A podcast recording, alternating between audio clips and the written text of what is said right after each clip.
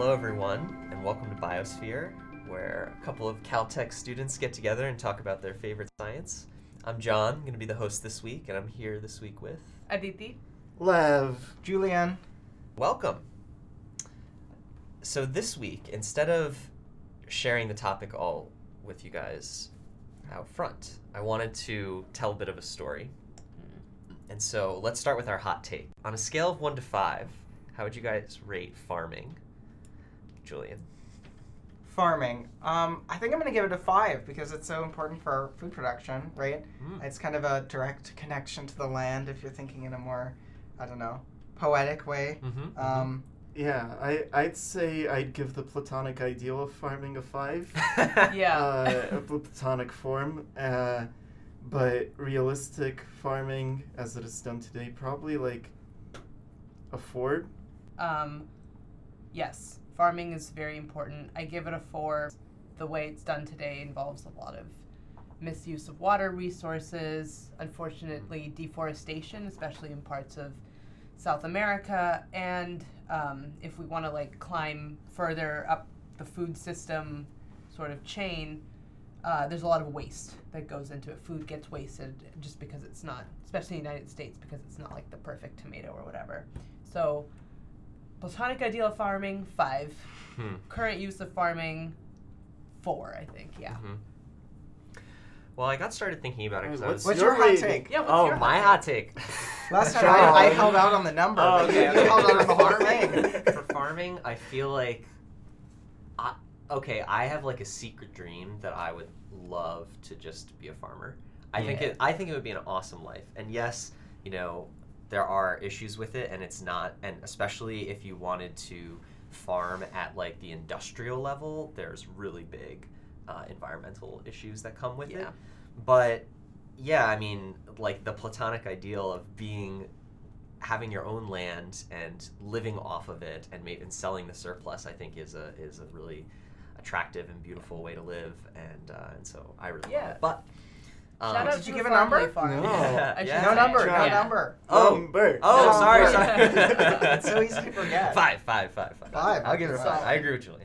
Nice, nice, nice. yeah, yeah, yeah. um, and uh, and so anyway, I was looking into farming and, and like the problems that farmers deal with, and one of the problems that some farms deal with are caterpillar infestations. Um, they you far, some farmers lose actually thousands of dollars of crops because of caterpillars multiplying on their farm and eating them all up. And so, like, if you guys had this problem, if you were a farmer, what would you do to to I, fix it? I would go straight genetic engineering. BT crops, right? That'll like destroy the caterpillar digestive tract. Wow. Wow. That's Okay. pretty- All out war.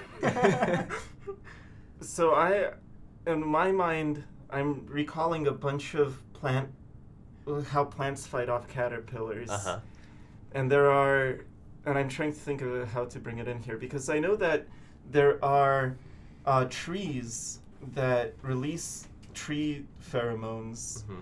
that as there's an infestation of, I think it's a moth, moth uh, larvae, are eating the plants, the the trees uh, propagate this signal basically through the forest, Mhm. and the trees that aren't yet being attacked start producing uh, poison for the caterpillars, Yeah. and then you uh, save it. And I also know that there are, I think, tomato plants that secrete uh, some compound that changes the behavior of caterpillars, and they attack each other or something. Whoa. Uh, That's really cool. yeah, I, I'm not entirely sure what the details are there. That could be the topic for a future episode. Yeah. That's pretty cool. Yes. yeah, so maybe you could genetically engineer more plants to drive caterpillars crazy.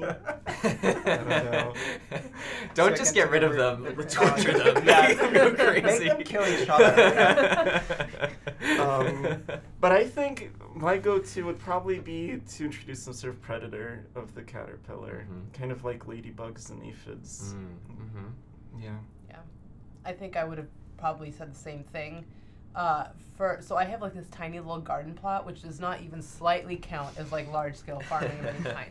However, if you too have a tiny garden plot, there's lots of like, I think supposedly easy ways to take care of them. Like you can spray your crops with things that aren't like terribly dangerous. Yeah. Like, you know, some people say like using a, a little, like a tea brewed out of, uh, like chili powder and stuff Sure, can, sure. can help. Like some But- natural Like some sort of insecticide. natural insecticide. Some Yeah. capsaicin based. Yeah, stuff? capsaicin based stuff or like um, like neem oil and things supposed to keep away bugs. But yeah, I guess if I was doing this on a large scale, I'd also want to go with something like uh, introducing a natural predator that I knew Mhm. that I knew was preferably like native to the area and wasn't gonna Mm. s- mess up the ecology. Mm-hmm, mm-hmm. Well, you know, I think uh, all those are viable solutions, and uh, I think for me, the first thing that came to mind was was insecticides, um, whether they be natural or, Yeah. or you know something synthetic. But you know, if you if you were to spray the plants with insecticides, then you have to deal with all those chemicals on your Mhm. plants, and besides, as a farmer, you know, you might be you might feel really cheated by these caterpillars, and you're feeling more indi- uh, vindictive than than Mhm. just using insecticides on the plants. So, so one thing to do is to go online and you can buy what I think is probably one of the most merciless solutions around, which is parasitic wasps. Ah, oh, yes, yes. yeah. So now, as truly merciless as these wasps are, they aren't like black market, dark web, you have to use Bitcoin to buy them wasps. These are like Amazon.com with prime shipping wasps. Wait, are there wasps that you have to buy with Bitcoin? I'm just saying. um, Do not get your investing advice Yeah. from us. but they're also they're all- you know when you think of wasps, you think of like bee-like things that are going to sting you or bite you. But these aren't those type of wasps. Um, they don't sting people in the summer. Uh, they're actually these super tiny wasps, wasps about a millimeter across. So they fly around your garden, right? They smell for their target, fresh caterpillar eggs. And when they find them, they land near it. They'll lick the egg a little bit and they'll tap it, kind of like you might tap like a watermelon to see Oh, if it's ripe. And uh, and what they're actually doing, it's kind of cool, is they're using that kind of acoustic feedback to see if they can sense that another wasp has already laid an egg inside in the, the wasp egg inside the caterpillar egg. Yeah. Um, and if the, the egg is is not already inoculated, then they figure, okay, this is a good place for me to lay my eggs. And then they take this sharp needle-like appendage called an ovipositor, and they just pierce it into this poor caterpillar egg, um, and, and then lay their eggs inside of it. So there are many different species that um, of these types of wasps, and if it was a merciful species, that would be the end of it, right? The the the egg, the caterpillar egg, would be killed, and the new wasps inside of that egg would sort of feed on it and grow out of it, right? And sometimes it does happen that way, but then if that were the case, there would only be a few ca- uh, wasps that emerge from a single caterpillar egg because there's not that much biomass to, to eat. So the really merciless species, they'll lay their eggs into the caterpillar, and then the new wasps won't even start to grow until the caterpillar itself has grown up and fattened up. And then once it's like fat enough, then something triggers in the wasp's eggs, wasp eggs to, you know, begin development, and they sort of eat the thing from the inside out. And there are these kind. I mean, I I was like couldn't look there are pictures online of like what these caterpillar husks look like when they're just like filled with these wasp larvae that are coming out it's really gross it's re- it's horrifying Are these really are these do the caterpillars hatch with the with the wasp eggs inside it, them? it depends And on the species of okay. the wasp sometimes they have different um, patterns of like when they emerge from the caterpillar yeah Wait, so does does the wasp lay its egg in the caterpillar egg or in the caterpillar? in in uh, actually the ones i was reading about were in the caterpillar egg There, there There's are several strategies. Yeah. There, Yeah. You can it can be directly in the egg. They can sometimes lay an egg right next to the caterpillar egg,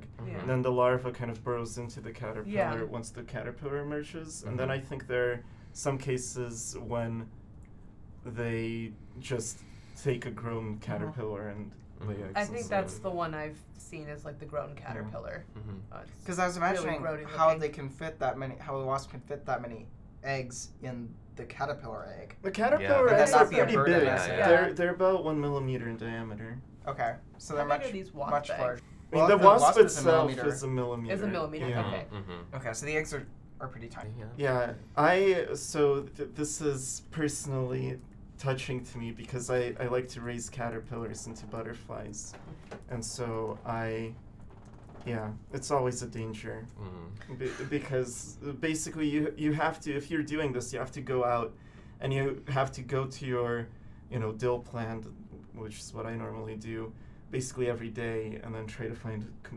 fresh butterfly eggs and bring them inside and then Mhm. protect them from, from Hmm. the outside world because w- with these wasps being so tiny and their s- sense of smell being so keen like they can fly through your window mesh or anything else so you, you have to be very protective of your Mhm. baby caterpillars um, Are these the same? So, I just double checked this on the internet, as one does.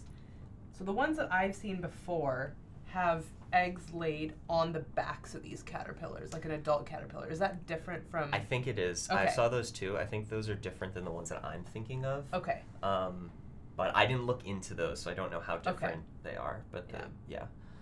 Um, so the species that I partic- particularly spent a lot of time, um, or I should say the genus that I particularly spent a lot of time looking at is called, I think it's pronounced Trichogramma, mhm. um, but I'm not totally sure if that's the correct pronunciation. And I found a paper that cited that people had started using these trichogramma wasps as biocontrol agents for farms as early as 1911. Mm. Um, so they've been around for a long time, and people have known about their usefulness for controlling But- caterpillar populations. But I wonder, so how how useful are they in the sense that if the wasp larvae wait until the caterpillar is grown up, the caterpillar eats a lot Mhm. while growing up. Mhm. And, uh, So they again, prob- you probably have to pick a species that kills it early on, right? Oh, I see. Yeah. Yeah. Yeah. Because that that would make more sense to me Yeah. than yeah. definitely. Um, but as far so you know, it started at 1911, from what I can tell, and it wasn't until the 1960s that entomologists that were interested in advancing the wasps' agricultural usefulness noticed something peculiar about them, um, and that is that most of the entire like if you take all the um, individuals of the species and you kind of just lay them all out, you notice that most of them are female. Uh, males account for only about 10% of the whole population of, of these wasps. And this spurred a lot of theorizing, especially because in the 1960s, there happened to also be a lot of theoretical work done that came up with all these hypothetical mate selection scenarios that could explain distorted sex ratios in animal populations. And so people started to study this because they were very interested in, like, oh, could this be a model system studying these theoretical ideas in, in sex ratio distortions? But then, in 1990, a totally weird finding came out. So, a scientist named Richard Stouthamer, I think that's how you pronounce it, who's now a professor at UC Riverside, decided to treat this Trichogramma parasitic wasp species with antibiotic. And he just sprinkled some tetracycline in their honey and fed it to them. And what the hell, guys? Normal sex ratio characteristics return within a generation. Oh. Mm. So a few years later, and it's confirmed that these these wasps having all female offspring or having all female offspring almost not because of some weird mate selection behavior, but because they're infected with Yeah. a bacteria. Mhm. That's incredible. Yeah.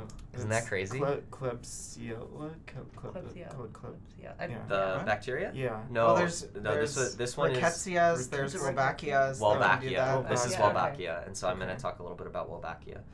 Um, and so yeah, it wasn't it wasn't at the time that was 1990, and it wasn't at the time uh, a bacteria that was unknown. Like Wolbachia had been characterized in uh, mosquitoes prior. That was Yeah. where it Yeah. was really discovered to have these sex um, ratio distortion effects in, in like the common house mosquito.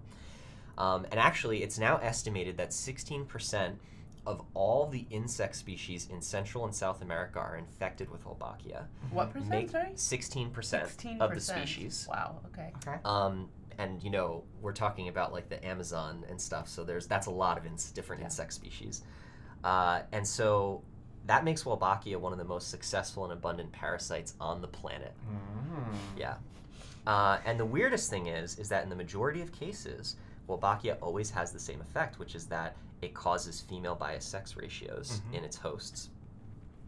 So, um, you know, this this uh, bacteria can infect many organs within the the insect, but it's best known for its infection of the insect ovaries and testes, where it has these effects on the animal's reproduction.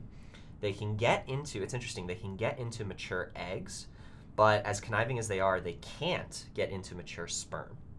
And so that's where the sex ratio thing comes in. So if I was like inside a female wasp's egg, if I was a bacteria inside there, right, and it, and the egg that I'm in gets fertilized and becomes a male, I'll infect that resultant male. But then once I'm in that male, it's a dead end, right? I can't get into the male sperm, and so I can't get into its children. Mm-hmm. Um, and so that's why, it, you know, as a parasite, it's within my best interest to ensure that the egg that I'm in becomes a female, Mhm. because then I can travel down the lines of descent and Mhm. reproduce. Um, okay, so now how does Wolbachia induce like that egg becoming a female? There are multiple different ways. In trichogramma, the way it happens is this process called parthenogenesis Mm-hmm. which is a type of asexual reproduction. So I didn't know this, I didn't even know about asexual reproduction in animals before reading about this, so I kind of read a lot. But yeah. but the way this basically works is that normally you have uh, all all um, animal cells can be binned into two classes. There are somatic cells which make up the body, and there are gametes which make up um, you know the reproductive cells, so the sperms and the eggs. Now, in your gametes, uh, you have you have one set of all of the genes for for the organism. Um, in your somatic cells, you have two sets, and when you have fertilization that happens, a sperm and an egg coming together, you have one half coming together with another half. You have a full fertilized egg that's now what we call diploid, and that can then divide into a full embryo. So the So- idea is that you get a set of your chromosomes from your mother and a set from your father. Correct, yes. In parthenogenesis, what happens is the egg is induced to copy its own uh, uh, its own genome, such that it now has two sets. And normally, during egg development, what would then happen is that egg would split into two new eggs, such that they each have one copy each. But the bacteria um, prevents that split from happening Mm. such that the egg goes past a certain checkpoint and gets confused and see you know the, the machinery inside the egg basically sees oh i have two copies of my genome i'm diploid now so i'm a fertilized egg and i'm Mhm. ready to go and turn into an embryo and this is akin to cloning essentially Yeah. right the, Mhm. the, the wasps are literally just cloning themselves so so i read about this in a book that uh, i'm getting really into called I Contain Multitudes The Microbes Within Us and a Grander View of Life by Ed Yong, who's Mm. a writer for The Atlantic. I love reading these popular science books to kind of get big picture ideas and get like very, very large scale updates on fields and things. And I've got I've gleaned a lot of inspiration from many different books over, you know, the course of my, my education in biology. Uh, books that are not written for people with an education in biology, but that I think are still really useful. And I was wondering if you guys had any books that were inspirational for you. So I think my answer will be the shortest, so I'll go first, which is despite being in the science field, I don't actually read a lot of science books. Um, I find that not because I think they're not useful or they're not awesome or whatever it is, but for whatever reason, when I get the chance to read, I like to read something completely different from what I already read on my day to day basis. And, um, you know, Mhm. and I I don't. I think it's great. I probably should read more popular science books that are written. I one, think it's so- totally fine. No, I mean I think it would be useful one for me to learn how to communicate my work better. So to read these books that are written in a way that anyone can understand, and two, like you said, it's a really good way for me to get like a big update on a field that's maybe not mine, right? Mhm. Like I'm not a gut microbiome person, but this book might be really. I contain multitudes might be Mhm. really a really great update on the field as a whole for me. Um, so I think that's my that's my short answer. I end up reading stuff that isn't uh, terribly biology specific. So the, uh, the book that came to my mind in trying to think about poetic justice in biology is, uh, and uh, I mean, th- th- this will have spoilers. It's a novel, so uh, you know, take that as it is. so it's Intuition by Allegra Goodman, and it's an incredibly interesting novel. Uh, it's based on true events of uh, scientific, like questionable scientific conduct, and a, a huge legal case, congressional case that, that came of it. And uh, I don't want to go into too many details in terms of spoilers, but it, it was really interesting to me because it's told largely from the perspective of the person who comes into question for their scientific conduct. And and everything is very murky. Uh, I think it gives a very realistic presentation of both just lab life and kind of the way people interact with each other, Mm. And just how excited you can get about your results that might lead you to misinterpret them and unconsciously bias your further experiments and your further results and and how that can lead to a terrible terrible mess Mm. Well, I think I'll give two answers. One of them is a cop out, and one of them is about a book. So I, I think I'm like Aditi in that I don't really read that much popular science type stuff very often. Um, one genre that I do like a lot is science fiction. Um, so there's there's one book uh, called Solaris, which i love solaris yeah, it's a it's a great book. Um, and I don't know. I guess one one kind of message that I got from it in the end is that unlike in Star Trek or many of these other very optimistic sci-fi worlds, um, you know, you can communicate very freely with alien life and other species. In Solaris, they encounter this being that is sort of essentially different from them in such a way that they, they can't understand it um, via direct communication, even though it's sentient. Um, but this idea, it's sort of a tangential connection, but kind of brings to mind how science works because even when we're interacting with other species that aren't necessarily, you know, fundamentally different to us, but we can't speak to them, right? Like this is not the way that you can necessarily interact with other creatures and other other living things. And so in the way that we pursue science, we're interrogating it in other other less direct ways because you can't speak to an insect, you can't speak to these to these wasps.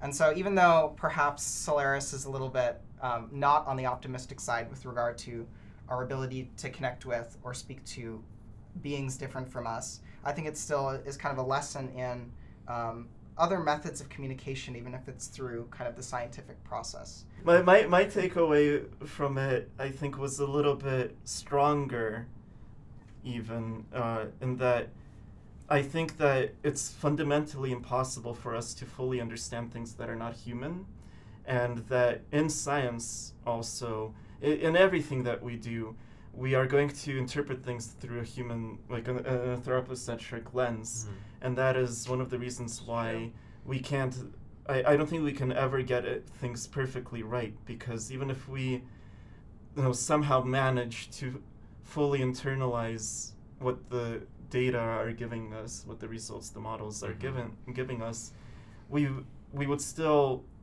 almost necessarily have to express it in human terms. Like for example so we've had the concept of a black hole for about 100 years now. But that term black hole was a metaphor with no meaning other than a conceptualization that was a metaphor for mathematical equations. Until this past year when we got this radiogram of a black hole for the first time and it actually looked much like how we have been describing it in movies and in books and everything. And so that that really speaks to the power of both mathematics as just a language as a descriptive language but also how we have to understand things in human terms. Uh, we can't just looking at the math it would take years and years and years you know of a person like einstein to develop an understanding of what that math means and then to translate it into something that is understandable to the human mind like black hole uh, yes Philosophy with Lev. The power, the power of the metaphor, yeah. Because we can't all be like that guy in the Matrix who just stares at the Japanese, just scrolling Right. down and Yeah. sees the image of the red, the woman in the red dress. Yeah. in Yeah, the math. exactly. yeah. So my, my other answer was gonna um, not be about books, um, but about uh, TV shows. So some of the BBC's Mhm. um, productions with, particularly with David Attenborough. So yes. the Planet Earth series and such. Um, the way that David Attenborough, I mean, what he's doing is kind of very much empathizing with behaviors of animals and, and framing them in, in a human light. Um, but just kind of the sense of wonder and exploration that they um, give in that show with this beautiful footage of animal behaviors in the wild, even though, of course, they're cherry picked from who knows how many hours of, of attempts to get the perfect shot. Um, but this is very inspirational to me, and I do a lot of work in behavioral um, biology, and so seeing behaviors in nature is just, it's a very inspirational thing for, for my science. I sometimes spend a long time trying to get uh, nice looking footage of my beetles and ants interacting so that I can, I don't know, gunning for the BBC type Yeah, thing, yeah, even yeah. though I know it's a, Make a it's a pipe dream perhaps, but you know. All right, and I guess with that, we'll transition into our break for. Actually. Oh, you want to say something, Lev? Sorry. Yeah. Okay. I well, even if it doesn't go into the episode, I do want to talk about poetic justice. Oh, okay. Oh, poetic justice. Okay, Go, okay, go for it. Alright, I'll, I'll just start with my hot take on poetic justice. Okay. I give it a two, uh, and, and, th- and this is why. Because, and I, I mean, I don't remember who first introduced me to this idea. Like at this point, it's internalized enough that I feel like it's my own idea. But I don't think it's my own idea. But anyway, Nothing new under that that like justice like even children know what justice is but it takes a lot longer to figure out what mercy is Yes. and i think that poetic justice inherently is very cruel yes. Yes. uh, and i I'm, I'm kind of against it but you gave it a is it a two. two? Why is it a two? Why is it- why is well because it's still it's still, it's still justice. justice. Is still, Uh, okay. like- yeah. i yeah i uh, yeah So you're saying poetic justice is like a children's justice? It's yes an eye for an eye justice. Yeah. Yeah, eye for an eye. kind yeah justice. yeah, it's yeah. a very ironic sort of like it, it yeah ironic sort of justice Yes. Anyway. just-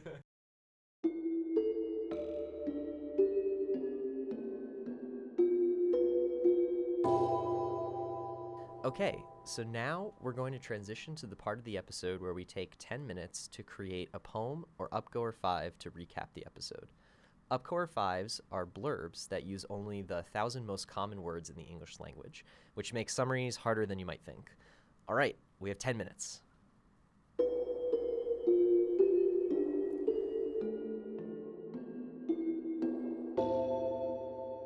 Stop! Cheaters.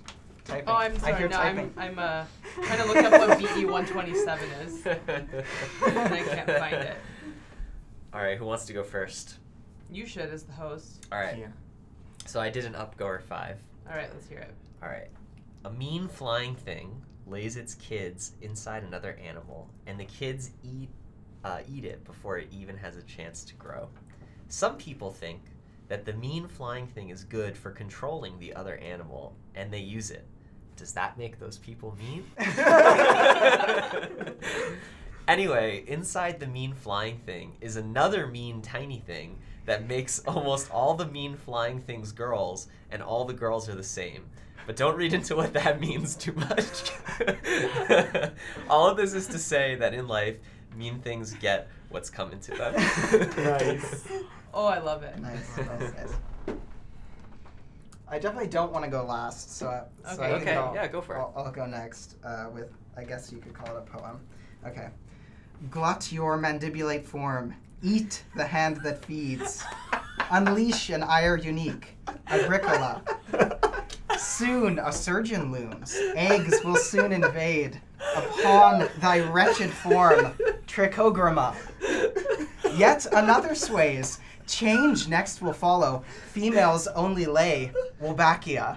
wow julia Why didn't you want to go last? That would have been perfect. I didn't know it was gonna be that My funny. limerick could only cover one half of the episode because I couldn't figure it all in. all right, I'll just say it now. when you since when you I lean full into last the either. dramatic poem, it works. It's so well. Okay, I have a limerick that could only cover one like basic top layer of this whole thing. That was amazing. It covered all of it. All right, plants and caterpillars have a beef, but wasps they gave the caterpillars grief. The wasp children eat a caterpillar's meat, and now it can't chew on the leaf. wow so good man Lev, let's yeah let's i've go. been envious of all the limericks so i wrote two limericks Oh yeah, okay. um there once was a wasp named cheryl who got her kids apparel. She flew on a bush, and with her long tush, a caterpillar imperiled. Love it. With a cruel lot in life, with a great weight and strife, the pillar was burst to quench the wasp's thirst and released many wives. Aw, Nice.